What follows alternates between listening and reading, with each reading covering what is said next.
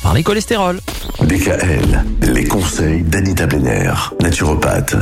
C'est la dernière de la semaine à propos du cholestérol. Anita, aujourd'hui justement, on va chercher à savoir comment on fait baisser le mauvais cholestérol. Alors en gémothérapie, vous savez qu'on utilise là l'embryon des plantes. Hein. L'olivier fait des merveilles car non seulement il contribue à faire baisser le mauvais cholestérol, mais surtout il améliore la souplesse des artères. Et ça, ça limite euh, le risque de développer cette fameuse plaque d'athérome. Hein. Il faut que les artères... L'olivier, c'est-à-dire euh, l'huile d'olive? Non, l'olivier, le bourgeon. Ah, le, Le bourgeon. bourgeon d'olivier. D'accord. Alors il y a également le genévrier et le romarin qui luttent bien contre le mauvais cholestérol. En aromathérapie, c'est-à-dire en huile essentielle, on va penser au romarin à.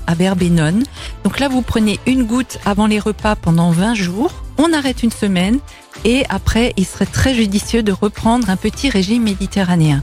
Alors voici les différentes catégories alimentaires que l'on utilise dans le régime méditerranéen. Ce sont des produits céréaliers complets, d'accord? Le riz complet, pain Mhm. complet, pâte complète. Abondance de fruits et de légumes, beaucoup d'ail, d'oignons, d'épices et d'aromates. On utilise l'huile d'olive et de colza. On consomme quotidiennement des légumineuses, des noix et des graines.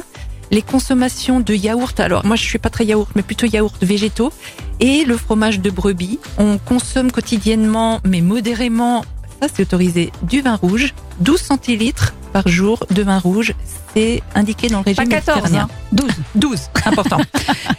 Une grande consommation de poissons gras, plusieurs fois par semaine. On limite la consommation de poulet euh, et de viande rouge, bien évidemment. Et on consomme euh, de façon très limitée, mais alors complètement limitée, les aliments sucrés. On peut cependant garder le miel. Mhm. Et puis, il faut avoir un apport calorique quotidien raisonnable, c'est-à-dire de 1800 à 2500 calories par jour selon l'activité physique euh, que l'on a également. Mais il faut savoir qu'en modifiant simplement son alimentation, c'est-à-dire euh, en se basant vraiment sur l'alimentation méditerranéenne, on peut réduire son taux de cholestérol de 15%. Ah Ouais. Oui, c'est pas mal. Ouais, Oui. c'est pas mal.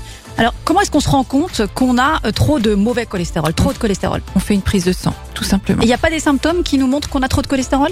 Souvent, quand les symptômes sont là, c'est un peu trop tard. Donc, Oui. il vaut mieux vérifier ça Voilà. régulièrement. Chaque année, moi, je recommande euh, aux personnes qui viennent me voir en cabinet, une fois par an, voilà, de, faire, faire un bilan, bilan. sanguin complet. Le médecin sait très bien ce qu'il faut faire, voilà. Mais on recherche aussi la ferritine, euh, il recherche les, les triglycérides. Profitez-en pour chercher les transaminases, la créatine. Ça, c'est pour voir comment le foie, pour les Mhm. transaminases, comment comment est votre foie et la créatine pour chercher euh, des problèmes de reins Il éventuels. vaut mieux toujours prévenir que guérir. C'est sûr. exactement ça. Bon, la semaine prochaine, je vous laisse entre filles. Oui. Vous parlerez de troubles digestifs. Effectivement, on va parler de troubles digestifs et encore une fois, on aura vos bons conseils, Anita. Avec grand plaisir. Retrouvez l'ensemble des conseils de DKL sur notre site internet et l'ensemble des plateformes de podcast.